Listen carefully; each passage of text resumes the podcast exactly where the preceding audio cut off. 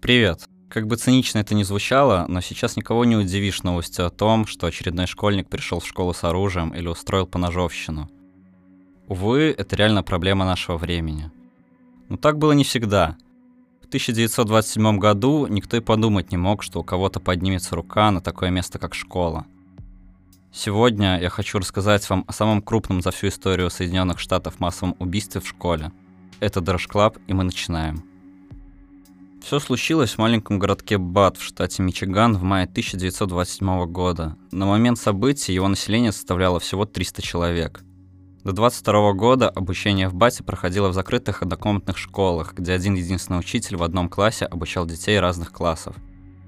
В 22 году в ходе дебатов было одобрено создание нового школьного округа, а также введение налога на финансовую поддержку. Новый налог одобрили не все – Эндрю Филипп Кеха, устроивший побоище, которое назовут впоследствии бойней в школе БАТ, был одним из таких недовольных. 55-летний фермер Эндрю Кеха был известен как интеллигентный и трудолюбивый человек, но при этом не терпевший несогласия с его мнением и достаточно жестокий по отношению к собственным животным. Несмотря на характер, Кеха обладал положительной репутацией и входил в совет по школьному образованию – 1925 году он был избран на пост местного делопроизводителя, но позже, весной 26 года, в ходе выборов был смещен с должности, чем, очевидно, был очень озлоблен. По мнению одного из его соседей, именно тогда Кеха начал вынашивать план своей мести общения за поражение. Кроме того, фермер считал, что именно дополнительный налог привел его к финансовым проблемам, в результате которых он лишился права выкупа закладной на свою ферму – в июне 26 года ипотечная компания прислала ему уведомление о скорой конфискации имущества. Помимо этого, Кеха сильно конфликтовал с Эмори Хайком, управляющим школьным зданием. Он обвинял Хайка в финансовой небрежности. В дополнение ко всему, врачи выявили у жены фермера неизлечимую форму туберкулеза, что, скорее всего, также сыграло свою роль. Вишенкой же на торте стала деревянная табличка с надписью «Преступниками становятся, а не рождаются» обнаруженная в день теракта на ограде фермера Кеха. Это подтвердило версию, что он считал виновными в своих трудностях односельчан и задался целью отомстить за разорение.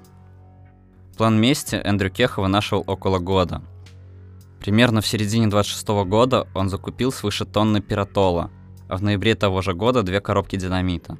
Так как взрывчатка использовалась фермерами для проведения земельных работ, ни у кого в тот момент не возникло никаких подозрений.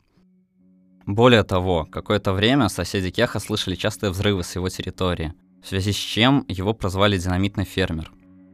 В декабре, согласно полицейским сводкам, Кеха приобрел винтовку Винчестер 54 модели. За несколько месяцев фермер тайно пронес в школу около 100 кг динамита. После трагедии следователи полиции штата Мичиган обнаружили, что большая часть динамита была украдена со стройплощадки моста, и Кеха проходил по этому делу главным подозреваемым. План мести был реализован в период с 16 по 18 мая 1927 года. Сначала Кеха убил свою жену Эллен Кеха после его возвращения из клиники, ударив ее по голове тяжелым предметом. 18 мая в 8.45 Кеха поджег ферму. Всех животных на ферме он заранее связал для того, чтобы те гарантированно погибли в огне – Сидни Джей Хоуэлл, друживший с фермером, позже рассказывал, что вместе с соседом Мелвином Армстронгом они увидели, как Кеха выскочил из горящего дома и побежал к сараю. Мужчины побежали туда, но Кеха выехал из дыма на своем грузовике марки Форд и остановился возле них. «Ребята, друзья мои, не идите туда, отправляйтесь к школе», — сказал он. Хоуэлл и Армстронг повернулись и направились к дороге. Кеха же неторопливо уехал в сторону школы те же самые 8.45 взорвалось северное крыло школьного здания. В результате взрыва погибло 37 человек, 35 детей и двое взрослых.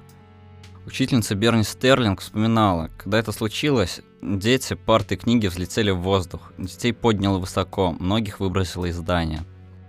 Позже очевидцы рассказывали, как матери одна за другой побежали к школьному двору и, видя безжизненные тела, падали в обморок. Более ста мужчин и женщин начали разрывать обломки в поисках своих детей. Спустя примерно полчаса к школе подъехал Кеха. По словам одного из очевидцев, он улыбнулся и помахал толпе рукой. Выйдя из салона, Кеха подозвал управляющего школы Эмори Хайка и активировал бомбу в грузовике. В результате взрыва погиб он сам, Хайк и еще один взрослый.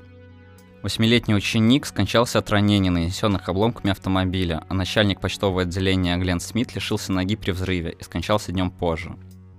22 августа 27 года десятилетняя Беатрис Гибс скончалась от полученных травм.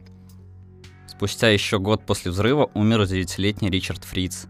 Причиной смерти стал миокардит, вызванный инфекцией, полученной при ранении. В общей сложности 58 человек получили ранения и 44 погибли – для такого маленького городка потери оказались значительными. Как-никак, это одна шестая всего населения. И как бы цинично это ни звучало, но школа обошлась малыми жертвами, потому что было найдено еще 230 килограмм не взорвавшейся взрывчатки, установленной всюду по основанию южного крыла школы.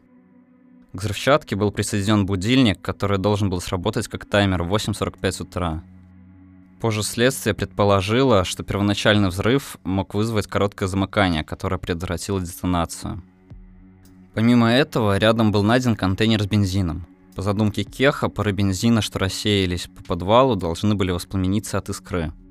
Школьное занятие удалось возобновить только 5 сентября, но проводились они в течение следующего года в городской усадьбе Бата, на двух предприятиях розничной торговли и в зданиях муниципального управления – на пожертвованные впоследствии деньги построили новое крыло школьного здания, но в 1975 году оно было снесено. Участок был передан в мемориальный парк, посвященный жертвам теракта, с куполом бывшего здания по центру. Участок, где располагалась ферма Кеха, был продан на аукционе для оплаты ипотеки. Сам Кеха был похоронен на кладбище Сент-Джонса, округа Клинтон, в безымянной могиле, а его жена была похоронена в Лангсинге под девичьей фамилией.